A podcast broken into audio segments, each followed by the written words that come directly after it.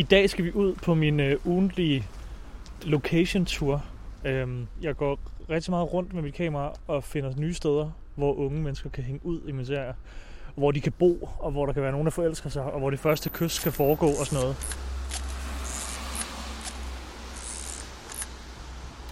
Kameraet og det at tage billeder er i dag en integreret del af vores hverdag. Alt for evigt og alt optages på godt og ondt. Det har kæmpet indflydelse på vores liv og samfund, men sådan har det ikke altid været.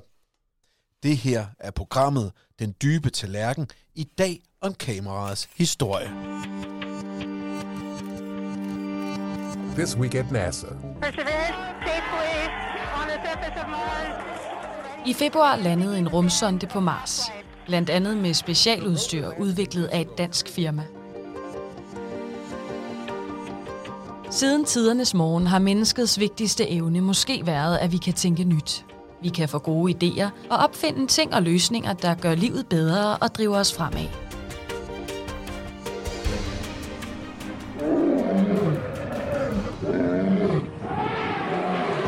Vi forlod savannen. Vi fik ideen til skibet, så vi kunne sejle over havet. Senere opfandt vi hjulet og byggede vogne, så vi kunne fortsætte fremad. Vi fandt ud af at tælle de ting, vi havde med på vognene, så vi kunne handle. Og opfandt et sprog, så vi kunne beskrive, hvor mennesket kom hen og hvad vi lærte på vejen. Senere fandt vi stadig mere avancerede måder at slå hinanden ihjel på.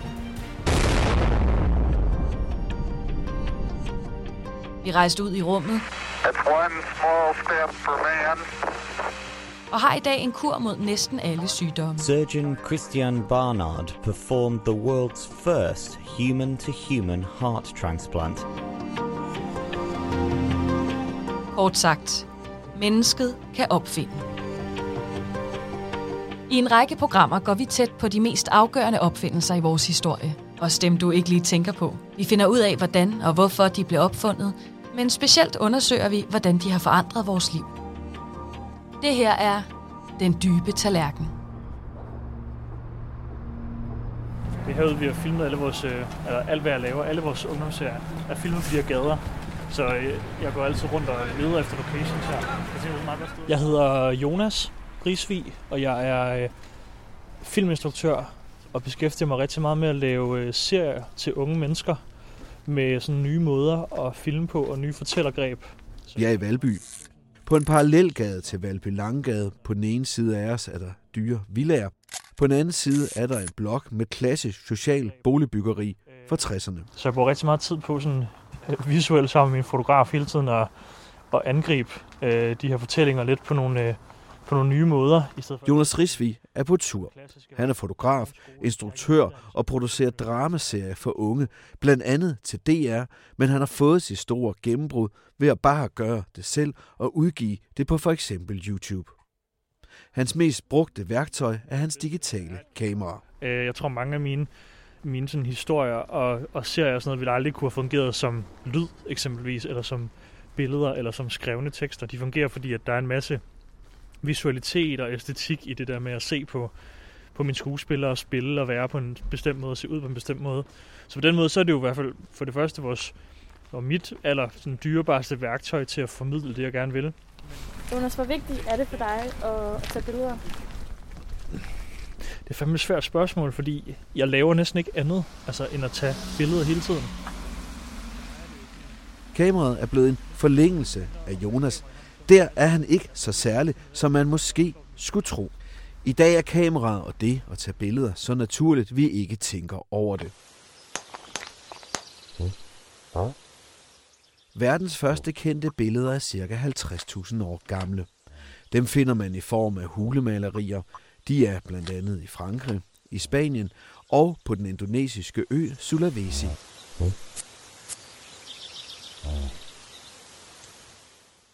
Så længe inden mennesket var i stand til at dyrke afgrøder, længe inden vi kunne skrive ord, og længe før vi havde basale ting som lertøj og reb, så skabte vores forfædre billeder. Siden udviklede hulemalerier sig til statuer, til gobeliner og selvfølgelig malerier. Med tiden blev de godt nok stadig mere naturtro, men billeder af ægte øjeblikke var de bare ikke, og så var de både temmelig besværlige at tage med rundt og at kopiere. Alt det ændrede kameraet. Straks blev det elsket, også af en af Danmarks førende eksperter på fotografiet, Mette Sandby. Hun er professor i fotografistudier og kulturvidenskab på Københavns Universitet. Som barn elskede jeg at sidde og kigge i familiens gamle fotoalbums og se øh, min families historie, gamle mennesker i gamle dage, jeg ikke havde mødt før, og øh, være en del af en større historie. Og så, da jeg var, jeg tror måske 8-9 år, så lånte jeg min mors øh, fotokamera og begyndte selv at øh, fotografere. Så det er egentlig sådan en, en passion for at tage billeder og se på billeder eller fotografier, jeg har gjort til mit virke. Det er jo privilegeret at kunne det. Der var en gang, hvor det var ganske få mennesker, der var så heldige at have et kamera. Vi er i Paris i 1839 hos Louis Daguerre. De sidste mange år har han arbejdet som kunstmaler. Men han er især kendt som teatermaler og kunne nogle særlige ting med teatrenes lys og design. For Louis Daguerre er lidt af en opfinder. Han er ved at lægge sidste hånd på den opfindelse, der vil forandre verden og gøre, at vi kender ham i dag. Kameraet. Billeder har man faktisk kunne tage et stykke tid, men de forsvinder hurtigt, og det er det, der gør for andre. Kort fortalt finder han ud af at overtrække den jernplade, hvor billedet skal fanges med jodsølv, og så fremkalde det ved hjælp af kviksølvstampe. Kameraet er skabt og bliver straks et kæmpe hit. Opfindelser kan jo opstå af forskellige grunde, men hvorfor er det, hvorfor er det kameraet bliver opfundet? Altså det er jo faktisk egentlig måske mere fotografiet, der bliver opfundet, kan man sige. Fordi kameraet, ja hvad er et kamera egentlig? Det består af på en måde to ting. Øh, hovedbestanddelen i kameraet, det er det vi kalder kamera obscura. Det er egentlig bare en sort kasse med et lille bit hul i. Og det har været kendt, den teknologi, siden 1500-tallet. Blandt andet mange malere har brugt det. Og det, der sker, det er, at lyset udenfor, øh, virkeligheden udenfor, via lysets brydning bliver kastet ind i den her sorte kasse, eller det sorte værelse, kunne det også være malere, havde for eksempel gjort deres værelse helt sort, og så et lille hul i gardinet, og så tegner der sig et omvendt billede af verden, udenfor på væggen, og det har malere så brugt til for eksempel at male efter. Og den teknologi har man kendt siden 1500-tallet. Men så ville man jo rigtig gerne også prøve at fæstne det her billede på en eller anden måde. Og den kemiske teknologi, der skulle til, har man kendt siden 1700-tallet, hvor øh, der var en tysk kemiker, der fandt ud af, at hvis man øh, havde nogle sådan sølvholdige øh, kemikalier, kunne øh, man fæstne det her og fastholde det her billede på en eller anden overflade. Det man så manglede, det var, hvordan man kunne bevare det, fordi at de her sølvholdige materialer, de var lysfølsomme, så når de blev udsat for lys, så blev de mørkere og mørkere, så forsvandt billedet. Så hvordan kunne man ligesom fastholde det her billede, så man kunne tage det frem og kigge på det? Det var altså først den officielt i 1839, da Gær tog patent på det her. Han arbejdede i samarbejdet med en, der hed Jeps, en, øh, en anden fransk opfinder, der faktisk lavede det første fotografi i 1827. Og, øh, men han formår ikke rigtigt at kunne fastholde det lang nok tid, og det er altså der Gær, der efter Jeps' død øh, arbejder videre på det, og så øh, lancerer det for for hele verden der i 1839. Men altså, man kan sige, at man har egentlig haft de teknologiske forudsætninger øh, lang tid før, men der skulle et, et, et ønske om at opfinde det. Man har jo kunnet male tingene i, ja, lige så længe der nærmest har været mennesker på jorden. Hvorfor er det, man pludselig gerne vil, vil have den her anden teknik til at fastholde det? Det er jo samtidig med, at der er sådan et borgerskab, der bliver stødt stigende med industrialiseringen og storbyernes vækst i begyndelsen af 1800-tallet. Så øh, lige pludselig bliver det borgerskabet, sådan almindelige mennesker, middelklassen, for ondt at se sig selv portrætteret, hvor det jo før i tiden var, var de rige fyrsterne, magthaverne, der kunne få skabt et portræt. Nu fortalte du at det her med, at det bliver en kæmpe succes med det samme, og hvorfor det bliver en kæmpe succes. Hvordan forandrer det verden omkring sig? Der er en kæmpe magi og aha-oplevelse og succesoplevelse i det.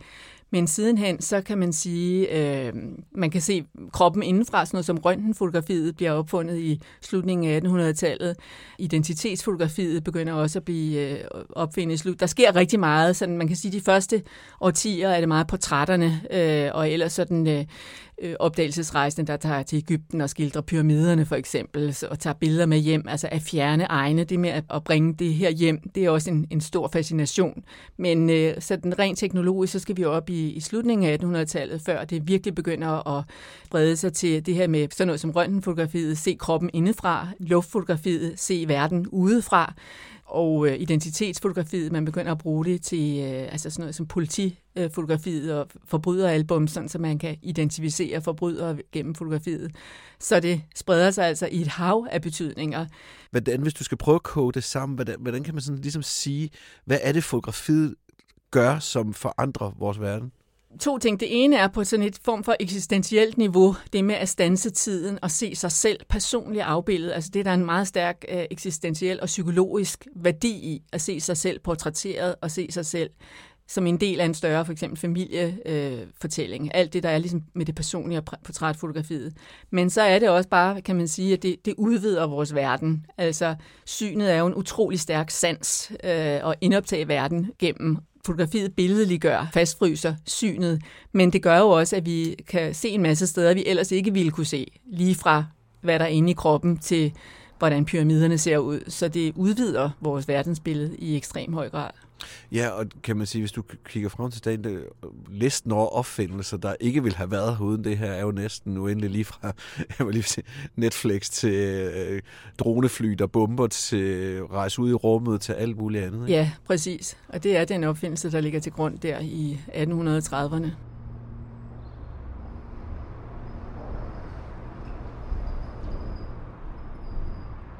For Jonas Risvig er kameraet blevet værktøjet, han bruger, når han jagter øjeblikke. Det, er sådan en, øh, det, kan lyde sådan lidt, øh, det kan lyde sådan lidt tørt, men jeg går rigtig meget rundt med mit kamera og finder nye steder, hvor unge mennesker kan hænge ud i min serie. Hvor de kan bo, og hvor der kan være nogen, der forelsker sig, og hvor det første kys kan foregå. Han har været dybt fascineret af fotografiet, fra han var lille. Jeg kommer ud af sådan en familie, som... Øh, altid har rejst rigtig meget med mig og min bror. Så det vil sige, min far og min mor har altid taget os med på virkelig mange ture rundt i verden. Men før det, så min far, han var altid sådan et barn, der kun var, kun var på camping. Og min farfar, det vil sige hans far, øh, underholdede altid alle de andre campinggæster ved at gå og filme i de tre uger, de var på den der campingplads der. Og så øh, når ferien var over, så viste de det på sådan en stor skærm. Altså så samlede folk sig ligesom og så billeder fra fodboldkampen, eller fra børnene, der badede og sådan noget. Så det var sådan en meget folkelig ting, det der med at samles om øh, film. For mange familier øh, handler det jo om måske at mødes som musik, eller man mødes som sport, eller man mødes som alt muligt andet. Men, men for min familie var det sådan noget med, at jamen, øh, det skal ikke være kvalitet, det skal bare være hyggeligt. At få lov til at tage billeder for mig, og sammensætte dem, så de nogle gange bevæger sig, for eksempel som film eller som video, gør, at jeg kan fortælle nogle historier, som jeg ikke ved, hvordan jeg ellers skal sætte ord på. Og det er en ret, det er en ret vild ting at opleve. Hvis jeg nu ikke kunne få lov til at lave det, jeg laver nu, så tror jeg, jeg vil bruge enormt meget tid på at hele tiden gå og finde ud af, hvem jeg er, øh, og hvem jeg skal være, og hvem jeg har været, og hvem folk omkring mig er. Jeg kan slet ikke forestille mig øh, at være begrænset af ikke at kunne skabe på den måde, jeg gør nu.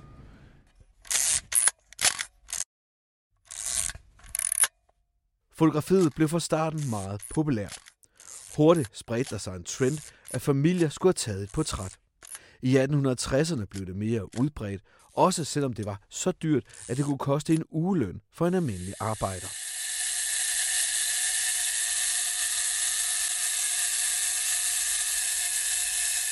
Selve kameraet var dog stadig for fotografer, men det ændrede sig allerede i 1888. Der kommer Kodak One-kameraet, og det kunne betjenes af almindelige mennesker, om end det var lidt besværligt. Når man skulle fremkalde billederne, skulle hele kameraet ind til fabrikken. Så fik man billeder og kameraet med en ny filmrulle i retur. Det var dog ikke for alle. I datiden var det rasende dyrt. Det kostede, hvad der i dag svarer til ca. 4.000 kroner for kameraet, og næsten 550 kroner at få skiftet filmen. Hvis man så skal prøve at trække en linje op gennem den her opfindelse, så der er jo sådan nogle, nogle markante steder, den ligesom forandrer sig. Vil du prøve lige øh, at, at trække dem igennem? Ja, altså en vigtig periode, det er, øh, nu snakkede om, at der er en masse videnskabelig fotografi, der bliver opfundet i 1880'erne, men noget, der også er rigtig vigtigt, det er, at Kodak lancerer bokskameraet med det her berømte slogan, You press the bottom, we do the rest. Og det er jo sådan det private, almindelige menneskers fotografi, der begynder der.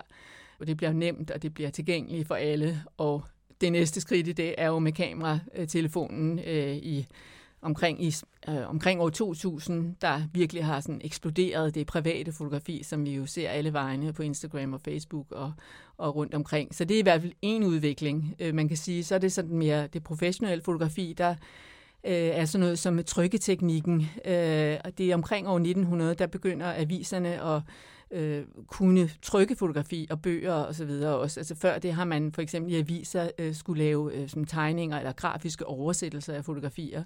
Men omkring år 1900, der begynder man at kunne trykke fotografi i aviser, og hele pressefotografiet udvikler sig. På et eller andet tidspunkt, så bliver kameraet jo mainstream. Der er det her Kodak-øjeblik her.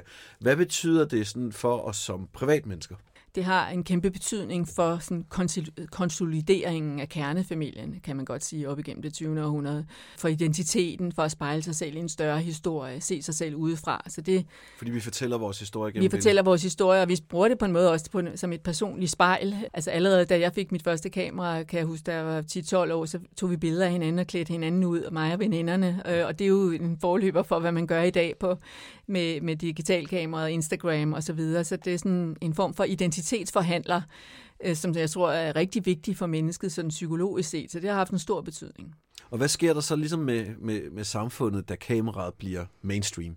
Jamen, så bliver det jo spredt øh, det, ud over det hele, og det bliver en måde at opleve verden på. Det bliver en måde, også hele reklameindustrien for eksempel, øh, er jo også dybt afhængig af fotografiet, og bliver det sådan gradvist op gennem det 20. århundrede øh, som i den grad formår at øh, leve på den her fascination af billedet, øh, sådan øh, varelækkerheden, som man kan udtrykke øh, i billedet.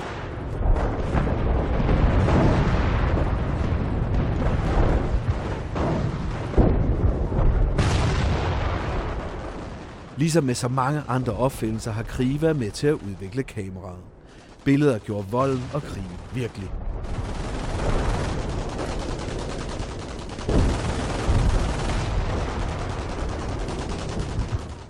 Det tog for alvor fart under den spanske borgerkrig i 30'erne. En af hovedmændene var Robert Capa, der satte billeder på krigens gro på den iberiske halvø. Og tendensen fortsætter under 2. verdenskrig.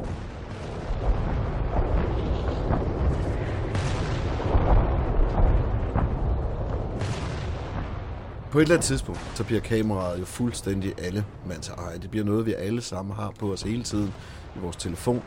Hvad, hvad betyder det for os? Det bliver en del af vores hverdag. Vi skildrer, hvor før i tiden, der var det sådan højtid og, øh, og særlige begivenheder, vi fotograferede. Nu fotograferer vi hvad som helst og deler det med hinanden. Og øh, nogen begræder også, at vi fotograferer lige lovlig meget, i stedet for at, at leve livet og tale med hinanden osv.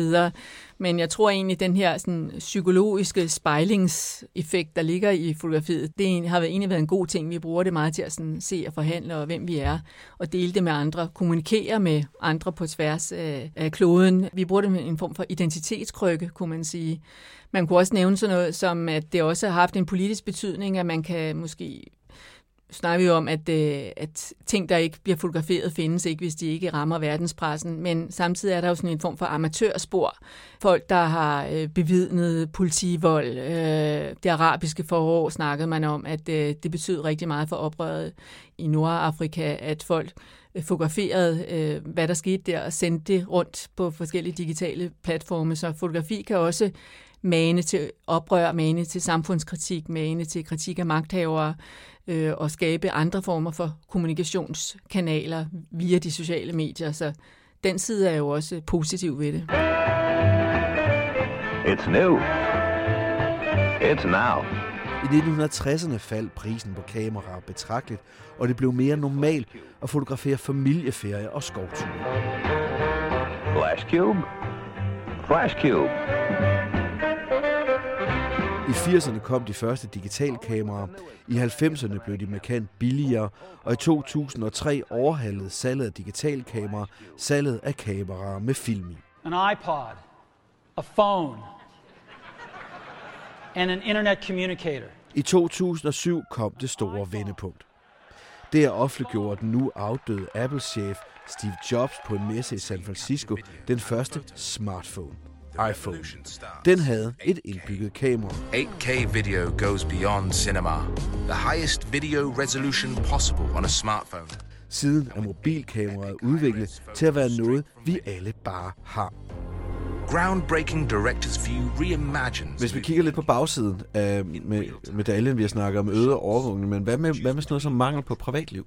Skældet mellem privat og offentligt er også blevet øh, sådan gradvist øh, udvisket med kameraets udvikling, og selvfølgelig i kraft af internettet og, og de digitale platforme. Det, er jo sådan, det kan bruges på rigtig mange måder, men i dag øh, kan man måske sige, at det har taget lidt overhånd, at vi øh, er virkelig med inde øh, i folks sexliv og hvad de spiser til morgenmad. Og, øh, så det her skæld er i høj grad blevet øh, udvisket, og indimellem er man måske nok bevidst om, og selvkritisk nok øh, over hvad alle de her private billeder, man lægger ud.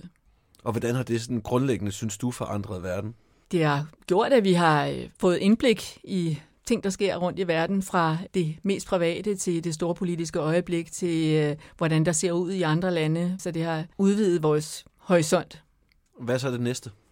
Ja, det næste, øh, det, altså, det er jo sådan noget, man har talt om øh, briller, der kan fotografere for eksempel. Så hver gang vi blinker, tager det et billede af verden. Altså jeg tror, det, det er meget svært at forudsige, hvordan den her teknologi øh, udvikler sig. Det, man, der, jeg synes, der er interessant, det er, at dengang det digitale kamera kom, der forudså man, øh, at folk fra nu af ville fuldstændig konstruere deres billeder. Sig selv med grønt hår og, og otte ben og to næser og øh, fuldstændig konstruere historien. Og det har vi jo set ikke er sket. Så det er interessant, at der er grundlæggende en form for virkelighedslængsel hos folk. Lige meget, hvor meget vi kan manipulere og lægge filtre osv., så, så tror vi på fotografiet et eller andet sted. Og lige meget, hvor bevidste vi er om, at det bliver manipuleret med og... Øh, det er forbundet med magt og ideologi, og så tror vi faktisk grundlæggende på fotografiet, og vi har egentlig behov for en teknologi, der viser os verden sådan nogenlunde, som den ser ud. Så den der virkelighedslængsel, tror jeg, er så dybt funderet psykologisk set i mennesker, at vi vil blive ved med at holde fast i den del af fotografiet hvis man skal kigge på nogle af de måder, hvor kameraet også har været med til ligesom at øh, forandre, kan man sige, samfundets pres på os. Nu snakker vi ikke kulturelle eller private ting, men måde, hvad samfundet har kunne bruge det til. Hvad kan man så nævne det? Ja, man kan sige, at fotografiet øh, opfindes samtidig med, at sådan det moderne byråkrati, moderniteten, storbyen øh, vokser, og øh, det moderne byråkrati op, også opvokser. Der har man kunne bruge fotografiet til at sådan, registrere og arkivere billeder af mennesker. Det kan være øh, og politiarkiver for eksempel. Det er sådan noget som pasfotografiet, det bliver øh, alment fra 1920'erne og frem. Altså, vi identificerer os med øh, vores portræt. Og i kølvandet på det sådan hele overvågningssamfundet. I dag taler man jo også om, at man skal passe på, hvad man har tidligere i sit liv lagt ud på Facebook, fordi hvis man søger et eller andet job, så kan ens øh, nye chef øh, finde øh, alle mulige fjollebilleder, erotiske billeder, whatever, et eller andet sted, i, fordi vi øh, slæber digitale spor efter os, og vi slæber en masse billeder øh, med os i vores historik, som vi ikke engang tænker over. Så fotografiet er jo også øh, fundament for det overvågningssamfund, vi øh, lever i i dag. Hvorfor er fotografiet kameraet en vigtig opfindelse? Fordi det har understøttet den stærkeste sans af dem alle, den visuelle sans, og den måde, vi erfarer og indoptager verden gennem synet, og det har det været med til at understøtte og billedliggøre for os. Og tror vi også på fotografiet i en tid i dag, hvor i hvert fald mange af os godt ved, at der er lagt filtre, og der er taget 30 billeder, og det er et, der er valgt ud. Altså vi snakker sådan noget som influencers, hvor det jo ikke er ægte billeder af virkelighed. Altså jeg tror, mange, rigtig mange ved godt, at de giver et øh, fordrejet billede af, af virkeligheden i, men man ville for eksempel ikke se dem, hvis det var øh, malerier eller tegninger, de havde lavet af deres egen liv. Altså man har ligesom den der dobbelthed i blikket. Man ved godt, at man skal tage det med et grænsalt og øh, sige fra, men samtidig så er der øh, stadig den her realitetseffekt i fotografiet, som vi begærer. Altså det her er jo også en sindssygt fed villavej, fordi at der er dybde. Det leder man jo altid efter. Tilbage på gaden i Valby er instruktør og fotograf Jonas Risvig ved at være færdig med dagens location scouting. Det skal i virkeligheden kunne flere ting. Jo. En ting er, at jeg fastfryser det her, men noget andet er, at vi så skal det til at leve. Han gør sig mange tanker om, hvilken indflydelse kameraets udvikling har på samfundet. Og der er en lang vej, hvor der kan ske alt muligt på. Så det her det er jo et fantastisk sted til en cykelscene for eksempel. man kan jo hele tiden se, hvad andre folk laver. På godt og ondt. På den gode måde, så er vi jo virkelig connected mere end nogensinde før.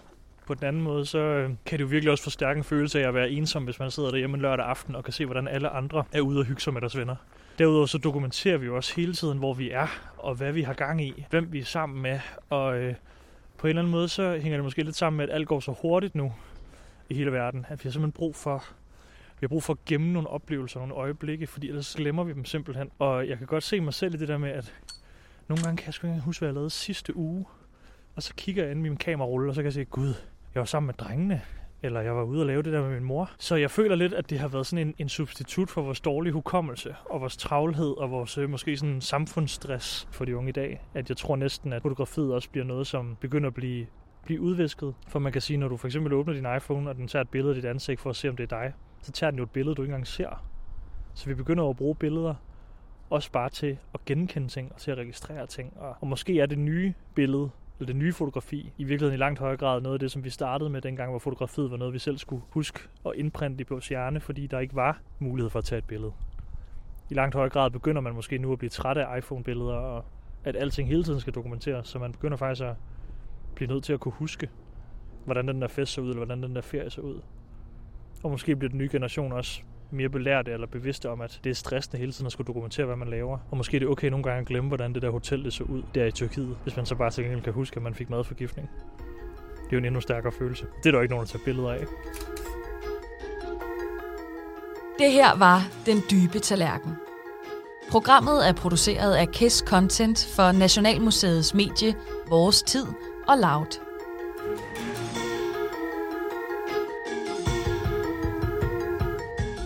Det er tilrettelagt af Elisa Clarisse Danesi. Teknik, tilrettelæggelse og lyddesign Tom Carstensen.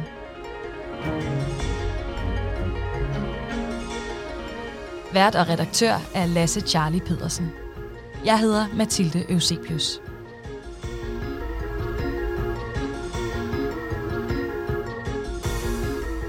Du kan finde flere episoder af Den Dybe Tallerken, der hvor du hører podcasts. Og naturligvis på vores tid og hos Loud.